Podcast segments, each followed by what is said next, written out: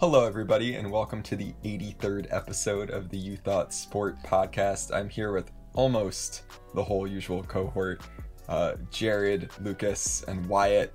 We've got no Bart this week. Rip Bart. He's mourning Poland's elimination from the Euros today. Um, who knows when he will be back? Could be months. Um, but for real, Bart is in Poland right now. Um, he'll be back in a week, two weeks. Um, so our big Bart Give him fans Bart's out exact there, address. He'll, he'll be back. We, we promise. Okay. Um, you might you know turn this episode off, but listen to the next one. Um, but anyway, in the in the news we missed, uh, as we we start out, we've got a bunch of NBA news. Obviously, the conference finals are set. We're on uh, game three of the Suns and Clippers uh, is coming up. Uh, we've got Suns 2-0 after a pretty wild game two, um, a walk off alley oop essentially. Now the Um, third time the Clippers have gone down oh. 2-0. I know. Yeah. Exactly. This- They have 'em want right this. where they Yeah, want 'em. exactly. Paul George missed those free throws on purpose. On purpose, yeah. Mhm. Big brain plays. Ex- Exactly. Wasn't it been last wild. year? Who came back from three down one? The Nuggets. The Nuggets, yeah. Yeah. it's just gonna be the Clippers thing. It's it's fine. Um, but yeah, and we have Yeah. CP3 is coming back. I think for Game Three, he's finally out of COVID protocols. Oh. So He's listed as probable, I think. okay, Pro- I've never seen a probable guy not play. So so yeah, I'd be I'd be a little bit worried if I was the Clippers. Um, we got Hawks and Bucks in the East. Um, they're currently playing game one as we record. What's the yeah? Do we have a status Well, it's update? 108, 105 bucks with two minutes left. Oh, dude, okay. The Hawks were up when I last. So- what? I'm not rooting for the Hawks. I'm sorry. Oh, I'm not either. Underdog. I don't like. I hate Trae Young, but I love the Hawks. Anyway, Oh, it's 109, 105 now. If anybody wants to do the exact time, yeah, just to figure out when you're Listening back. Yeah. um, but in some elimination news, we had the Sixers go down in Game Seven to the Hawks. Um, ben Simmons had a um, yeah, not not fantastic performance. And after the game, Doc Rivers was asked whether he thought Ben Simmons could be the point guard on a championship team, and he said, "I don't know," um, which is What a terrible answer. not a great answer. Yeah. So that's literally the worst way you could you answer just that you gotta act like you know. How would how would Ty Lue have answered that? That's my question. Yeah. At least lie about it. You know what's crazy? Even despite how horrific he played, and I'll get into that later because I have thoughts, obviously. But um, he was plus twelve overall in the series, Hmm? which is like interesting. Um, So what does in plus Yeah, twelve I mean- mean though? Does that mean when he was on when he was on the court, they outscored the Hawks by twelve. Gotcha. What was the Sixers plus for the series? You What was don't his know fourth that. quarter? It's like plus fifteen or plus Okay. sixteen or something like Yeah. Um, but even though they yeah, lost. I mean uh, there were there were other factors, including the Sixers Yes. bench, which is terrible. Um, and yeah, but but yeah, Ben's Ben's free throws didn't help, um, or just general scoring didn't help. Though according to Doc, they have a, a big shooting plan in place for for Ben this summer. So yeah, everyone sharpshooter Ben Simmons What, debuting in camp? next November. Yeah, exactly. Apparently- Apparently, they're gonna try and get him to sh- like switch the handy shoots with him. What?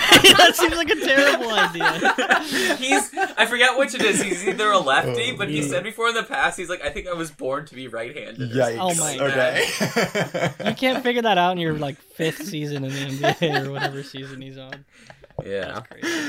Oh my god. that'll, yeah, that'll be something to watch.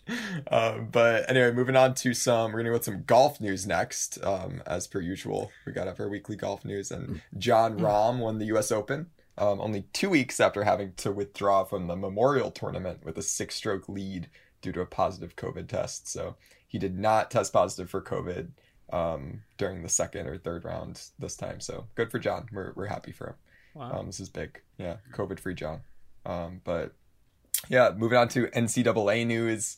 Um, news that will not make the NCAA happy. Apparently, they may have to actually pay players. Terrible. They may have to pay the people who make the money. Sad. Um, but the Supreme Court ruled in a 9 0 decision, which is pretty damning, against the NCAA, um, saying that the NCAA can provide unlimited compensation as long it is conne- as long as it's connected to their education. They'd previously put limits on this, uh, but it was ruled as a violation of antitrust laws. Um, we're going to go to our legal correspondent, Lucas, for further insight on the matter. Yeah. yes, um, as somebody who has been accepted to law school, nothing else, I am very much qualified. Um, yeah, I don't know. It's I, I read the opinion, part of the opinion too, and it said that basically they could probably pushed this further as well. Like they didn't Mhm. rule on certain things like endorsements and other things like that just because it wasn't Mhm. brought up in this case specifically. So um, I'm interested to see if there'll be some sort of court case in the future uh, aimed at sort of like hinting at the legality of endorsements and stuff. Like if somebody were to like challenge any sort of ban on that, eventually it would work its way up to the Supreme Court and they'd have to rule. Yeah, So- and it, it seems like the Supreme Court is really big fan. Is a really big fan of paying the players. So interesting, interesting thing to learn this week. Um, and then finally, we're gonna go to some NFL news. Uh, we had Carl Nassib is the first out active NFL player. Um, Raiders defenseman came out this week, um, and the next day he had the top selling jersey in the NFL. I think it was generally warmly received, which is which is good in a kind of changing sports world. So, um, yeah, good news there. And finally, in some exciting NASCAR slash NFL hybrid news, just a great crossover. We have Alvin Kamara is now an ambassador for NASCAR. Um, and this is a move that's going to change both sports. We know it. Um, it's going to change the sports landscape um, that we know today. Uh, it's yeah, it's it's a pretty crazy move. So Alvin, I don't know if he's going to be suiting up next year, or maybe he's going to be tempted by the NASCAR life and driving a car. We'll we'll see. Yeah, it's TBD. Um, but anyway, that's about all of what we missed. There's nothing else that we missed. That's it. Um, nothing else happened last week. Um, but to start out uh, with the show, we're gonna after the first round we went over our NBA varsity and JV teams for our most and least impressive performers in the first round of the playoffs. We're back again now that the second round of the playoffs is complete, uh, and we're gonna start with you, Wyatt. Who's on your varsity team for round two? All right, cue cue the background music because I added two extra people onto mine. I added a coach spot. Right, Oh so I have Wow.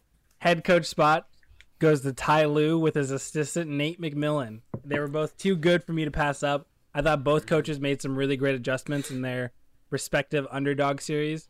But the reason why that Ty Lue got the nod is because he was playing with or he was coaching without Kawhi, and Nate McMillan at least had all of his stars. So I'm gonna give kudos to both of them for uh, making good adjustments and putting both series away. Number one on my spot goes to you, playoff P, not pandemic P, who was sitting on a JV bench last week. But the Robin put on the Batman suit and he closed out the Jazz. I think he had a great performance to finish the series. And it would have been easy for him and the Clippers to just kind of throw in the towel. Mhm. But 37 and 28 without Kawhi was really good. And obviously they moved on, even though it's, you know, what we'll, we'll worry about the third round later. Mhm. Trae Young, the villain wins again. Uh, and even with a shoddy game seven, he stayed confident and he was ready to strike. So applause to him. He scores a high clip. He does what he does really well, and I think he's exceeded expectations for his playoff debut. So he gets a second Yeah. spot on our Yep. varsity team. Kevin Durant.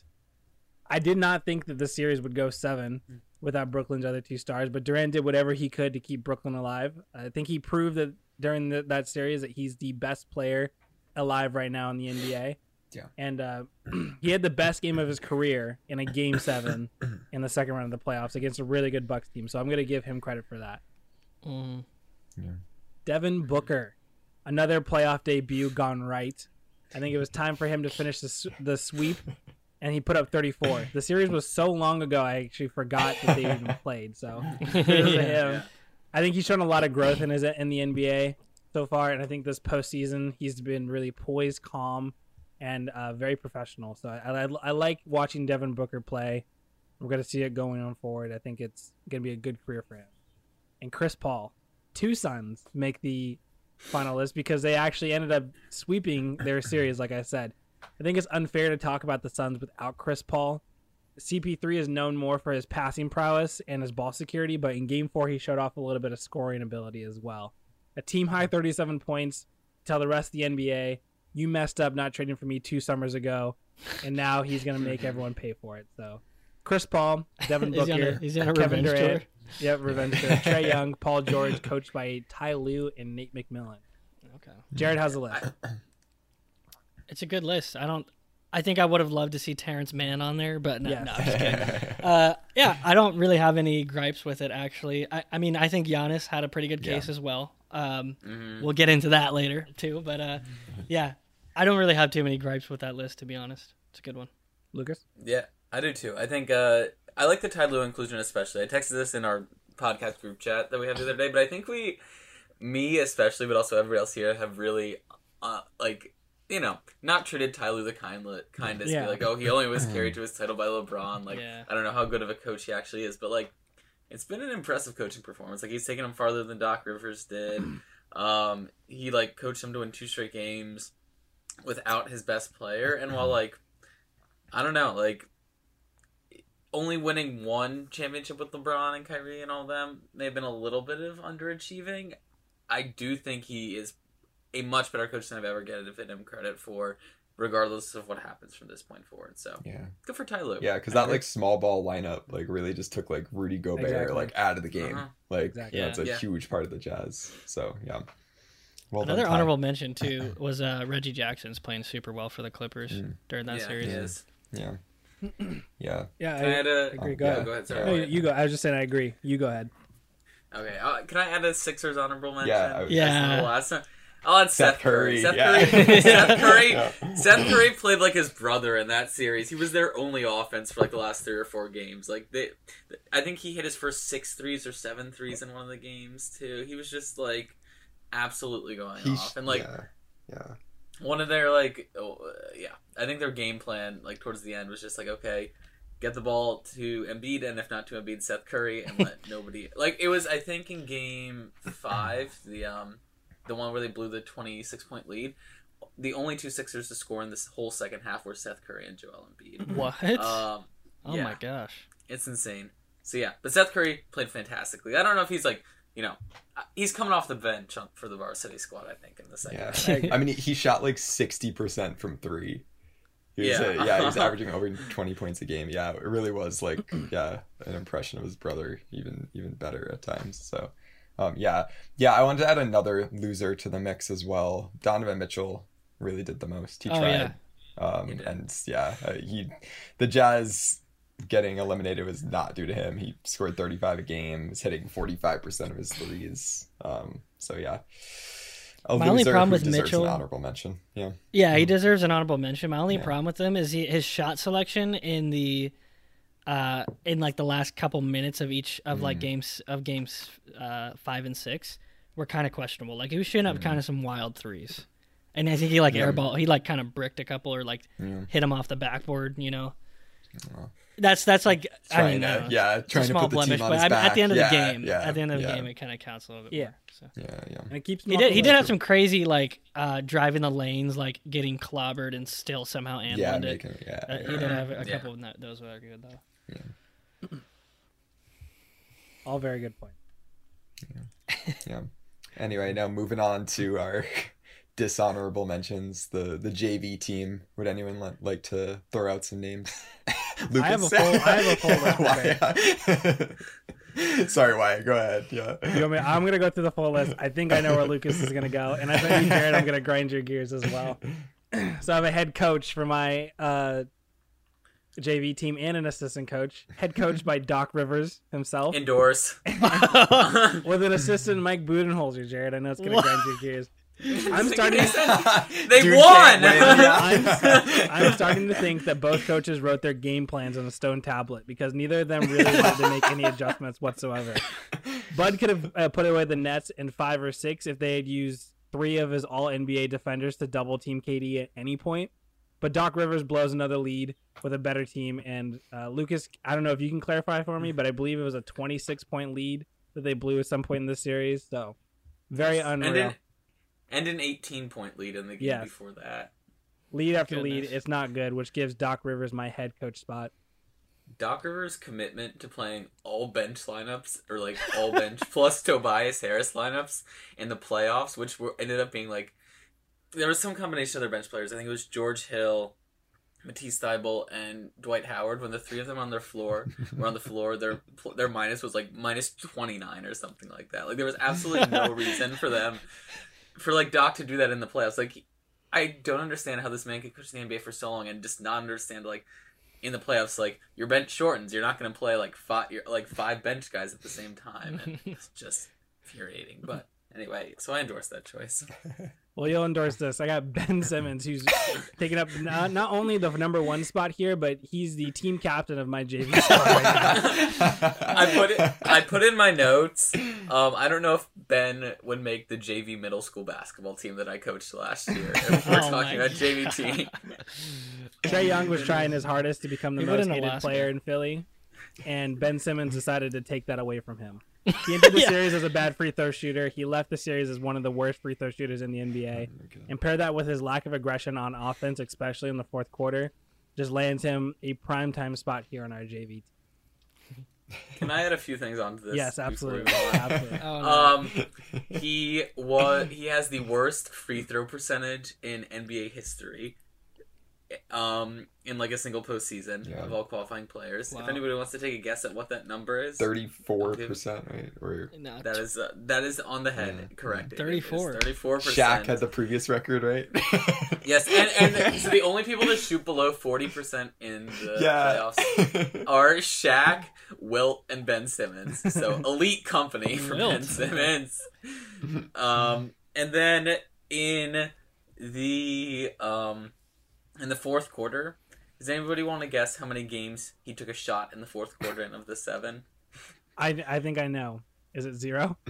It's two. Okay. He Oh. was two. I think he was two for two in game one, and then one for one in game three, and then didn't take a shot otherwise. But he was Oh so good. gosh. That's hundred percent. he was. um, and it was all just perfectly summed up in the. Uh, uh, there were like three minutes left. They were down by two, um, in game seven, and he had a literal wide open dunk, and he dribbles. There are two defenders crashing in on him, but they're not going to get there. But they are crashing in enough to get to the guy across the lane from him, who's Matisse Thybulle. And instead of going up for the dunk, he goes up and just chucks it to Matisse Thybulle, who is covered by two guys, who just gets fouled. And like, I like I genuinely feel bad for him. Like there there has to be something like mental going on where you have a wide open Yeah. dunk and you're six ten. And you don't take it. Like I, I feel I bad think for him I think he was afraid degree. to go to the free free throw line Oh, and ha- yeah, and have to put the game on that as- or put the outcome of the game on that aspect of his game. You know, Mhm. that I think that those his both go hand in hand. And if he doesn't want to be fouled, and he can't, he's useless anywhere else on the court other than in the paint where he's gonna get fouled. Yeah. yeah. Number three on my or number two on my uh, JV team is Joe Harris. Some role players are going to have to step Yeah. up for the Nets for the Mhm. Nets to win, and Harris made sure it was not him. The sharpshooter went seven of twenty six in the last uh, four games behind the arc against the Bucks, and it probably could have made all the difference had he had hit one or two more in any given game. So, not a very good look. And I got the next one, James Harden with an asterisk. Yeah. I feel bad for putting him on here, but we have to talk about it. Uh, I want to give him a round of applause for his effort. It was admirable play despite having a poor hamstring, but in game 7 he went 2 and 12 behind the arc and his playoff woes seem to continue to live to see another year, you know. Yeah. It's just another same old story for James Harden. In the first game he came back, he he would did Oh nothing. my He was just God. occupying space. Yeah. I, Yeah. I, I don't remember which but he game it played was, the whole five or game. six. He played. Yeah, he played, like, the every entire minute. game. I was like, mm-hmm. He had no points in the first half. I don't think. Did he? I think he had five. Yeah, I think he finished with overall. yeah, yeah. Yeah. He's out there for his defense. Let's be honest. Yeah. Right. yeah. Well, yeah, he was useless. He just let people I- I run just- by him. I did And not you know what, understand Jared? that, Here's yeah. another thing too. Game 5 when you have James Harden out there. Why isn't Mike Budenholzer just having everybody switch on James Harden and be like, "Go ahead."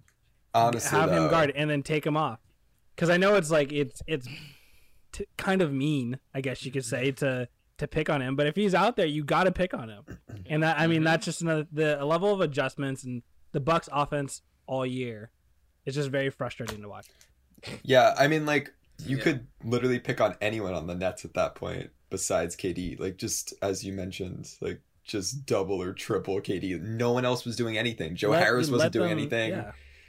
Like, If Joe Harden Harris wasn't goes like eight for eight behind the three and he wins them a game, you're gonna have to live with that because you you probably get a bet that he's not gonna do it again.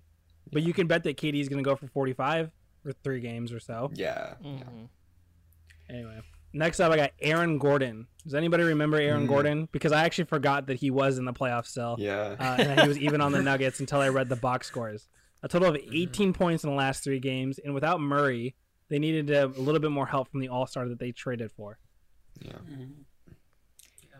Yeah. And last and certainly not least, Rudy Gobert. I actually have breaking news. Mm. Gobert's been banned from winning any more Defensive Player of the Year awards. Oh my god. when on the court in late games, he was more of a liability than an asset, and the Clippers went small ball with a predominantly wing lineup, and Rudy Gobert couldn't guard a single one of them. He is actually, since Jared, we just learned what plus minus is. He was minus 24 when he was on the wow. court.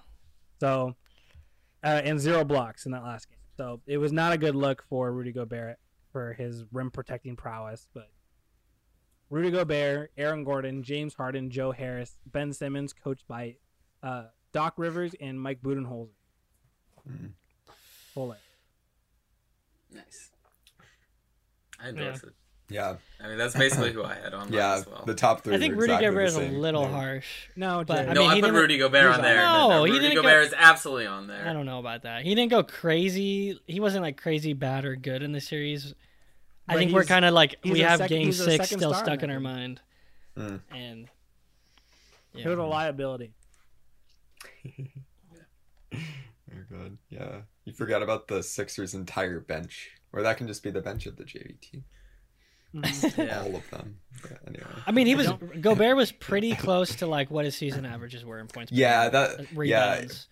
blocks. But his like his whole like defense of aspect The felt like a little toned measured. down. Yeah, exactly. The yeah. plus minus, I Don't look at the stats; you won't find it there. Yeah, Exactly. But, yeah, um, but yeah, no, I, I think we're we're all in agreement as to who who got cut from the varsity team. Um, Yeah. But we're gonna move on now to talking a bit more about the Bucks. Uh, we saw the Bucks. They lost in the last in the second round two years in a row, despite I think in both years being the top seed, right, or being a top two seed. Um, I I think they were the top seed. in both. Yeah, yeah. Yeah. Um, but they're they're playing in the Eastern Conference Finals finally. Um, they may have not had a great game one, as we have we have just we have this just in. Um, this will be old news. People are saying. yeah, the people. the rumors. Our guy on the ground in Milwaukee is relaying the news. I just got a call from Milwaukee that, that the Hawks have won. Trae Young has done it again. Um, Oh. but anyway, just the fact that the Bucks are in the the Eastern Conference Finals does this change the narratives around Giannis at all? Jared, what are your thoughts? Yeah, I mean, it does change the narratives. I had to listen to Wyatt tell me, where are you going to get a bucket from Giannis at the end of the game? And he showed you in game seven. He just goes into the lane, backs KD down, and goes over the top of him. And that's what he and that's what he can do. Like everybody was skewering Giannis uh, earlier in the series when he was taking threes and making some, you know, pretty questionable shots, shot selections. And then when he really got going was when he just said, "Screw the three ball. I'm just doing what I'm good at. I'm bigger and stronger than most pe- people, and I'm just gonna I'm gonna back people down. Obviously, in transition, he's gonna do what he does. But in the half court, you can get a bucket with Giannis. He backed KD down, like I said, and just goes over the top. You don't need to have. Sure, he he could have a mid range. He doesn't need a three pointer though, and he's not a two. He's a one. He can lead a championship team. I think. Obviously, I have not seen game one. Uh, the how the game one ended.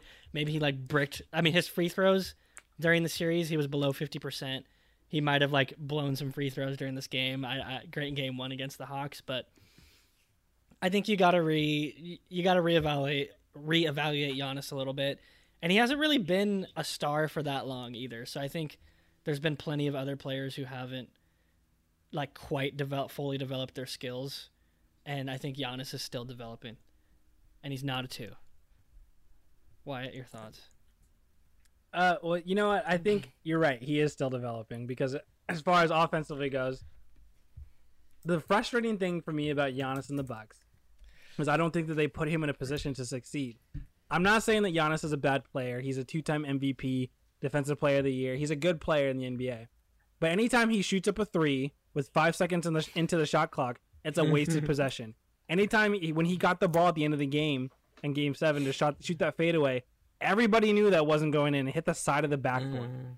Giannis's Okay, well- game is very no. Hold on, Jared. Giannis's game is very limited, and the fact that they don't that they give him the ball at the top of the key or they turn him into this point forward where he has to dribble the ball up the court is bad for him. He's really good in transition, and he's really good when he gets set up because he can, he can catch he can catch lobs, he can get fed into the post. But when Giannis has to take it from the top of the key, he makes Blake Griffin look like a defensive player of the year candidate. Give him the ball in the post, let him stay in the post and be in the paint. He's probably more of a center than he is a small forward, but the the way that the Bucks put him out there, they just they they don't put him in a position to to succeed. Their offense is very frustrating to watch. I don't know if you can say that though. They've advanced to the conference finals. Like it's working, whatever they're doing. No, I don't. point. I Like, don't think yeah. it's working. I think they caught a break. And look, and teams I- catch breaks to win know, I championships. But I mean, you you can't tell me that James Harden on two legs, or even uh, Kyrie Irving healthy, or all definitely if all three stars are healthy, that they're going to be able to win past that series. What if the yeah, what but if, with like a, a, with the a, a fully oiled machine of the Bucks, like Hmm. even where everybody's playing at their like optimal peak in like the correct position as you see it, could they even win a game versus like a full strength Nets? I don't know if that's true either. So I think it's like, I don't know. I don't think that you know they only won the series because of the injuries. I think that they had guys playing well as well. Like Yeah. Giannis scored like forty points in the in Game Seven, Yeah. thirteen rebounds Yeah. and that and that while only shooting 8 of 14 from the free throw line like i i think they're doing what they need him to do in this system and i think that's okay Yeah. I have noted there's no doubt in my mind that Giannis is a one. Um, but I, I don't I'm not convinced that they would have won the series without the injuries just because I think the Nets when they're healthy are intimidating. Um, Yeah. I think with even just Mhm. two with two healthy guys, I think they might have won the series. Um, the thing that I do disagree with though is whether Giannis is still developing. I don't. It doesn't feel like he is, and that's the frustrating thing. I mean, like Giannis hasn't. It's not like he's improved his shooting game, his like three game or his free throw game that much over the past couple years, right? Like over the past two or three years. Like I hmm. feel like he's he's the same player that he was two or three years ago, which is still a really good player and still I think a, a hmm. one. Um, and I think still a guy who could who's like could take them to the finals, obviously, and could potentially win the finals. I don't hmm. doubt that. I just don't. I don't really see Giannis developing into more than what he currently is. Um, maybe that's lack of faith in Giannis, but I just I just but don't see i mean it. is that and that's do you okay. think that's like a huge Like, issue No, yeah like no, I, I, think that's okay, given that he's really good. Um, but I just I don't think he's developing at this point. I think w- we see what Giannis is and what he's gonna be at the moment. Yeah. I don't think that's okay. I think that's a problem because I, if you have a guy who's on your team who can score 40 points in a game 7 who Yeah. can lead you to a conference finals like i think you have to be okay Yeah, with that but- Yeah, it- he they caught a break. If they get if they if they do the same thing again next year and they run into the Nets, they're not going to make it because you know what? They're going to run into the Nets at some point, whether it's the Eastern Conference Finals or the second round or even the first round, or some somehow something like that happens. But I mean, these teams are going to continue to get better. I know that the Heat are going to make some trades; they could get better. Uh, you know, the 76ers can make a trade and they could get better. And the and the fact that if they're going to run back the same team, Giannis has to add a little bit more to his game because just being a guy that gets in the paint. Because I, I tell you what, most of the bigs in the NBA right now, even Joel Embiid, who might be the best big in the game, and Jokic, are able to shoot and somewhere else on the field. I agree with Jared. I don't believe that he has to be this three point shooter because I don't think that everybody has to shoot threes in the NBA. But to shoot a mid from the elbow, to be able to fade away in the post, is something that I think is a valuable skill that he has to have. And if this if the shoe was on the other foot and Giannis were to ask to go blow for blow against KD, I don't believe I don't really believe this is even close. Okay, but yeah, but they're completely different scorers. You're not going to see Mhm. Giannis doing that Yeah. turnaround border almost three, like turnaround jumper No. to ice the game. Like, And I'm- not, and I'm not trying to compare apples to oranges and make them the same player. You just but- said you just said you just said he's going blow to blow with KD. but though. because no, but because he's so limited offensively, I don't believe that he's going to be able to just go and get a bucket wherever he wants to on his own. But if you're Because- uh, because fifty-seven KD's percent, you kind of are doing it whenever you want to. But he's Fifty-seven percent field goal percentage. But if Jared, the eye test, I I do this thing The called the eye eye test. test, and I watch him play. he is great in transition, and he is great when he's being fed the ball. When when on the late pass or anything like that, the pick and roll, wherever he wants, wherever he wants to be fed the ball. When somebody makes a play, he's great. But when he has to catch the ball at the top of the key, he can't go anywhere. then you don't make him catch rely- the ball there. Do a That's the and roll. problem, but he does. but he does. That's, that's the problem. He they always give him the ball at the top of the key. They make him a point forward. I don't think he's that player. If they want to make him a post player, that's fine. But he has to know that he's a post player, and the coach has to know he's a post player. Because I tell you, because Jared, he's still shooting up threes five seconds into Yeah. the shot clock. Mhm. If he plays yeah, like a post player, that's yeah. fine. But he doesn't, and he has to know his strengths. And I don't believe that. I think he's trying to prove a point that he's a better at blah blah blah blah blah, etc. You know, wherever Oh, yeah. else in the court. I think I think some of that got in his head a little bit, and he was yeah he was like oh I should work on my game kind of like in the middle of a Mhm. playoff series. Yeah, definitely not definitely not don't don't do that. But yeah. I don't know. Yeah, could Giannis develop like a nice uh like turnaround jumper? Sure. Yes. Was anybody gonna make that shot though at the end of the game that you kept that you kept going back to? I don't think anybody was gonna make that shot where you're. I think it would've been a lot closer. Of bounds. It was a bad shot, but I don't think KD would have made that shot. Yeah. I don't yeah. think KD would've hit the LeBron Would have made that shot. he would have hit the rim. Mhm. That's like a freaking horse. That's a horse or pig shot right there. Yeah. Fading away, fading away to the baseline exactly. and trying to shoot. Watch over me. The Yeah. backboard Yeah. That play wasn't even That's just a bad designed for him to get the ball. yeah, talking about yeah, play design and coaching. We've seen obviously Budenholzer talked a lot on the the hot seat for the past couple of years after the Bucks got eliminated. Does this secure his job? Does he need to make the finals? Does he need to make a championship? What are our thoughts? I think it buys him one more year Yeah. at the very least. Yeah. Like I think, I mean, there's a tangible sign of progress at this point that he can point to and say, "Hey, we got further than we've gotten before." Mm. I think that like that buys him one more year. Now, if they like crash out of the playoffs early next year, like I could see them, you know, giving him the hook pretty quickly. But I think you can point to this as a tangible sign of progress and just sort of say, okay, like, um, you know, we weren't here last year. We've advanced a little further. I think he can make the argument that like with players coming in like Jrue Holiday, we can tinker whatever, even if they crash out this round. So I think he gets one more year at the very least. Yeah, I think I it's. think yeah. I think it still kind of depends on how this series goes. If they get if they lose in like five or get swept, Yeah, uh, that's that's not looking good for him. But Mhm. I don't know if they go six or seven, I I wouldn't see them getting rid of him. Yeah, Because if you're the Yeah. Bucks like brass and you see like the Hawks who are a much younger team and obviously Mhm. you know the five seed like come in and and like beat the Bucks, especially in like say yeah five or six games. I don't know. I think they should probably think about it. I think you're right though, Lucas. That I don't know if they haven't pulled the trigger already after like Mhm. last year there was a lot of talk about it. Um, I think that they made an extra round this year at least. We'll probably give him another year, whether that's right or not. I don't And I think that would be the worst thing that the Bucks. know.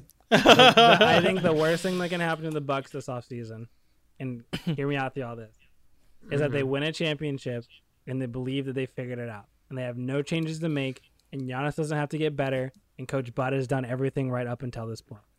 That's Because the he Who cares? thing At, that who could cares happen. at that point though? Yeah. Yeah. They already have a Because chance. if They already have. they want to have repeated Exactly. success, they have to find areas to grow. They'll get their first And title since like the seventies. I would definitely. I would take mortgage the- everything for one title. Exactly. Yeah. yeah. yeah. also, to correct the record, I think we've been saying they haven't made the conference finals in the last two years. They did make it in 2019 against the Raptors. They Oh. were they went up 2-0 Oh, and then oh, they yeah. lost four Yeah. straight. Yeah.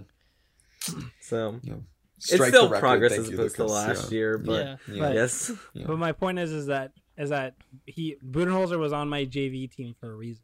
It's because you just they don't like I said they don't use Giannis right, and they could have just double teamed Kevin Durant with three of his all D- NBA defenders at any point during the series. I thought they should have put him away in five. You know, it took him seven. I just don't like. I I'm not seeing anything different out of Budenholzer, and I just think that they're catching a break. And a lot of championship teams do. That's fine. But if they want to be a team that is going to continue to win championships, I would bet more on some of the other coaches like Nate McMillan or Ty Lue or, you know, uh, I'm forgetting the name of the Suns coach right now.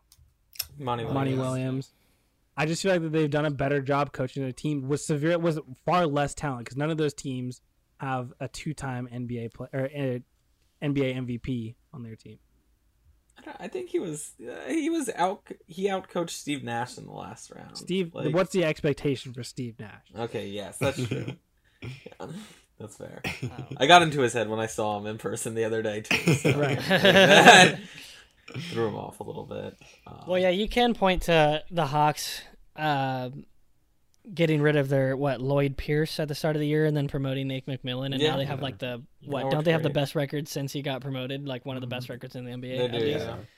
You can't make that case. You look at yeah, you look at Ty Lue and what he's been able to do, at least some sort of mindset change or something with the Clippers, where they were Mhm. blowing leads last year, and now they're coming back from deficits.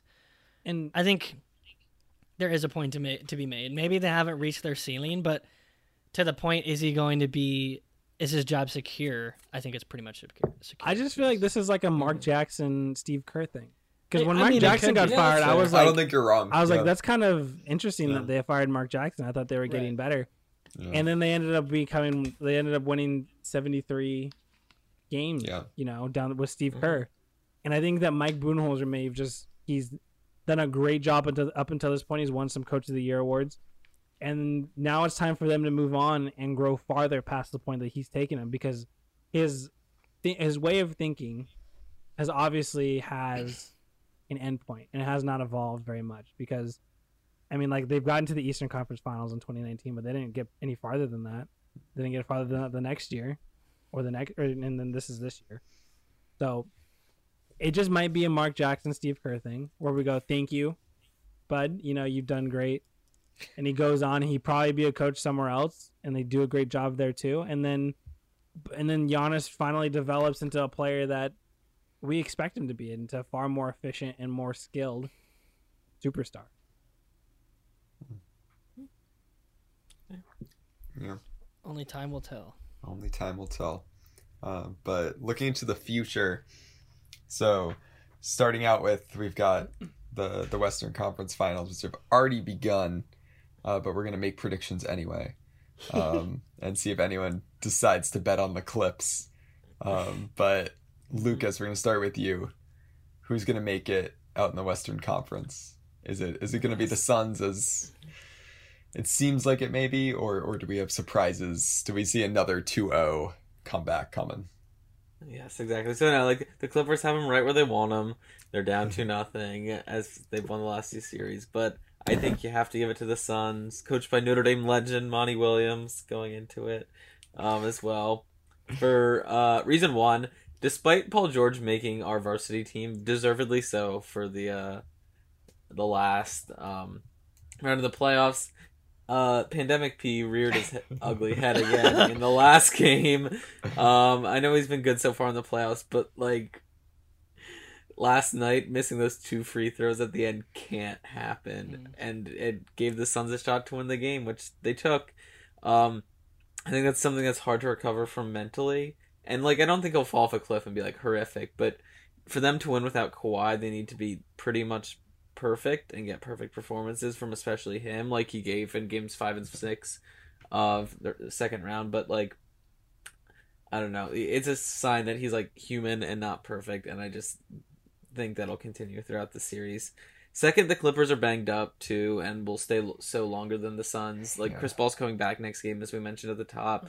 Um, Kawhi's status is pretty uncertain still Yeah. at this point, and they don't know whether he'll play against the Suns. They're also missing Serge Ibaka, Mm. and like they're just you know they have less they'll have more fatigue going forward. And i just think that you know maybe they'll eke out a win but them going a seven game series against the suns i just don't see uh, them winning. And on top of all that devin booker's playing excellently 40 point triple double in game one. So i think it's safe to say the suns are the best bet to win the west.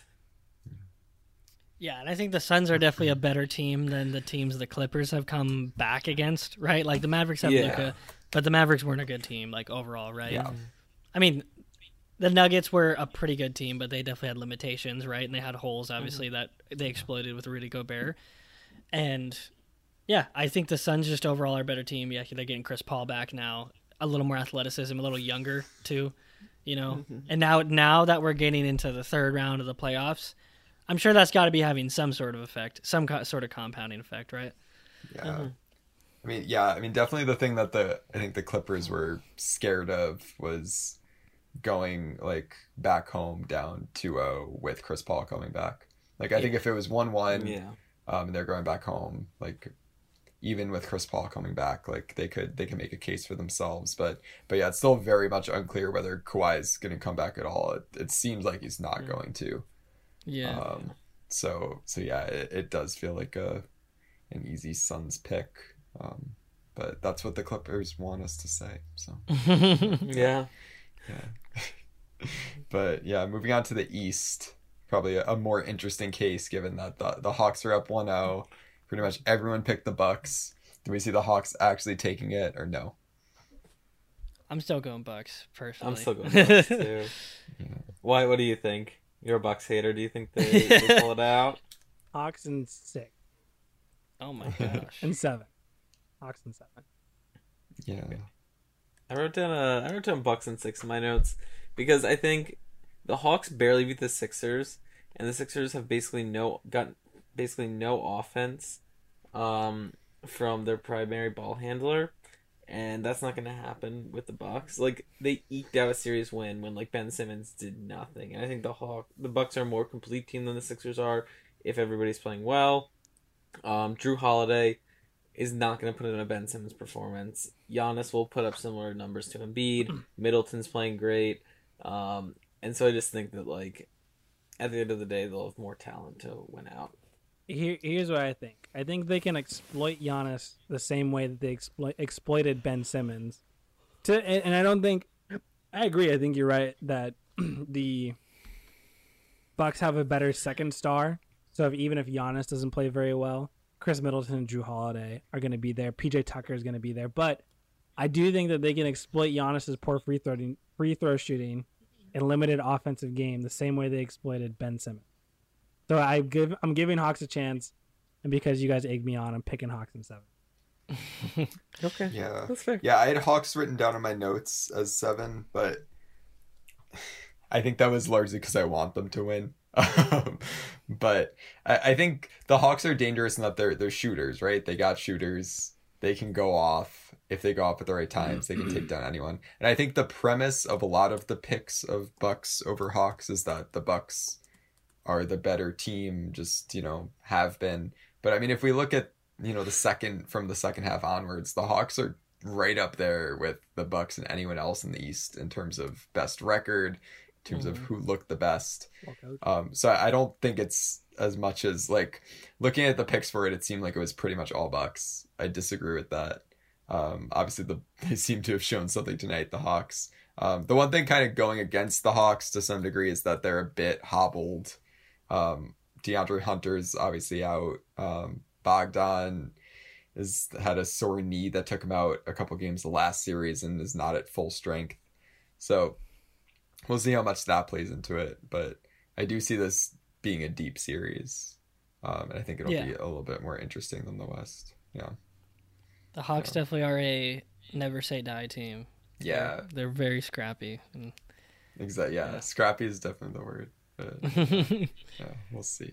Um, but moving on to our, our last NBA topic, we're gonna move away from playoff teams um, to the you know 2026 NBA champion OKC Thunder, um, Yeah. acquired another aging star um, for more first round picks. They acquired um, a first round pick from the Celtics um, in order to take on Kemba's contract. Um, and as they've done before with Chris Paul, and uh, they now currently have, I think, is it 17 draft picks in the next like seven or eight drafts? I wish I. And I, I think it's like, yeah, Yeah. it- it's some ridiculous number. Or it's not seven or eight drafts. I think it's like six drafts or something, but it's some Wow. crazy amount of picks for the Thunder. They've been seriously hoarding. Um, Wyatt, what are your thoughts on the the trade in general, the the Kemba move? the the Thunder make me laugh because I, I they really are just the only person. They're like the prime trade candidate in the NBA, right? and they have so many draft picks. When I saw the draft lottery get listed out, I just saw 13 other picks that the Thunder haven't owned yet because uh, they were, and I know that they were going to make a move for him, but uh, I don't actually think Kemba's going to play for the Thunder this off this season. I think this is going to be kind of one of those moves where at least Chris Paul, people were thinking that he was at the very end of his NBA career and that he may not be a huge contributor and definitely like a locker room problem. Uh, but Yeah. So he had to play a year to kind of prove that. I think Kemba right now is biggest. The narrative around him is that he just hasn't been very healthy Yeah. and he's going to be coming off Yeah. of a longer offseason. Um, he's a great scorer still, and I believe that like guys like the Heat, the Mavs, the Lakers are going to be eyeing up Kemba. So it may not even take him past the All Star break for the Thunder to trade him. I don't even know if he actually makes it into the year for a team to trade him, Yeah. trade for him. Yeah. Yeah. Also, correction: the Thunder have 38 draft picks to their name over the next seven years, including the, ridiculous. the rights or conditional rights to 17 first round picks. They I have mean, three it's- first round picks this year. Uh, This draft, which is crazy. Anyway, continue, but that's absurd, obviously. Mm-hmm. But here's the problem though with with hoarding draft picks is you can't really build through the draft the same way you can do in the NFL. Like in the NFL, you, Mhm. the guys you but you draft in like the fifth round could become Pro Bowlers, right? Or all even all pros.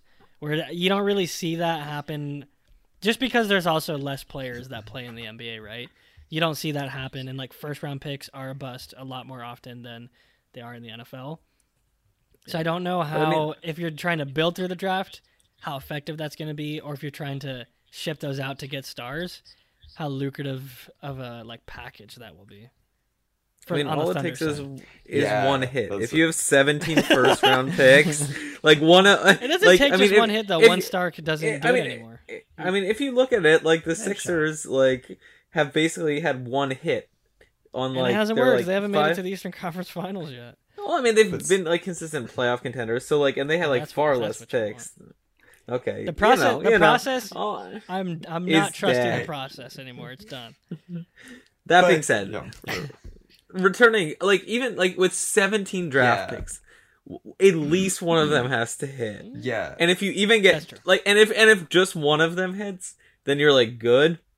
If two of them hit, then you're And if great. all like I just think that all Yeah, 17? exactly. you never lose a game again. Oh god, they're gonna I- be like the the Rays in baseball, where they just like draft well. Yeah. and they don't re-sign anybody, but they can just you know keep Mhm. picking ridiculous talent. Yeah. I think that the Thunder are definitely poised to trade for another star, whoever that might be. And I'm not going to say it's Ben Simmons because I don't know if the Mhm. 76ers want picks in return for Ben Simmons. I think they would rather have another player. But maybe a player like Ben Simmons who just kind of needs to move on to another area. And then the Thunder could be like, I have a handful of first round picks I can give you. And then they give him like two and then they get some back for him or something like that.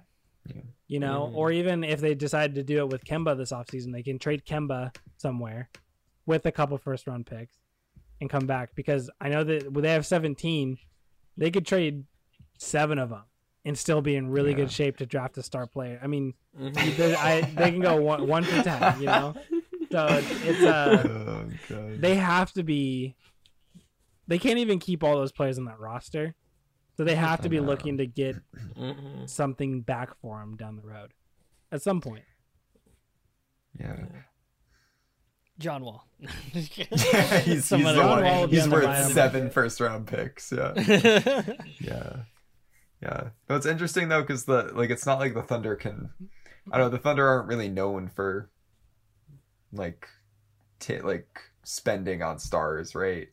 Um, So I guess they could take on a a star they believe in's contract. I kind of think though that their plan here is just to actually accumulate a, a lot of young talent and see what happens. And Try to recreate the KD Like, I- I just- yeah, and like years. yeah, because we've talked about the fact that, and even during this episode, we talked about the fact that we think that the NBA draft is a crapshoot. Um, but obviously you're increasing your odds and yeah, I think they are trying to go for the, you know, the KD Westbrook Harden kind of era where they just you know, happen on those guys. And not all those guys were drafted, you know, in the top like 3 picks, right? I mean, Durant was what number 2 or something, but um Harden was like 5 or something and Westbrook a little later. I feel it like I think it's still very possible if the the Thunder have a bunch of lottery picks over the next seven years to get a couple superstars and make that happen without having to actually spend take on someone's enormous contract, and then they can surround them with like solid veterans with all their extra draft picks when they when they think they actually have a team. Yeah. So they Also, they, Harden- they were all top four picks actually. Yeah, they were oh, all. they Harden were? was th- oh, Harden was three. Westbrook was four. Oh, and Durant was two. Crazy. oh, Yeah. disappointing. I know. Yeah. But none of So them were number one. Yeah, I guess yeah, they gotta, yeah. yeah, exactly. They Uh, just yeah, gotta hope right. on, yeah. They gotta pray on the lottery. Mhm. Yeah. Take us home, Lucas. Well, with that, thank you for listening to this episode of the You Thought Sports Podcast. Uh, we'll see you again next week at this time. But between then, make sure that you like us or follow us on Twitter and on Instagram. We're at You Thought Sport and subscribe on Apple Podcasts, on Spotify, on SoundCloud, whenever you get your pods. So thanks for listening, and we'll see you again next week.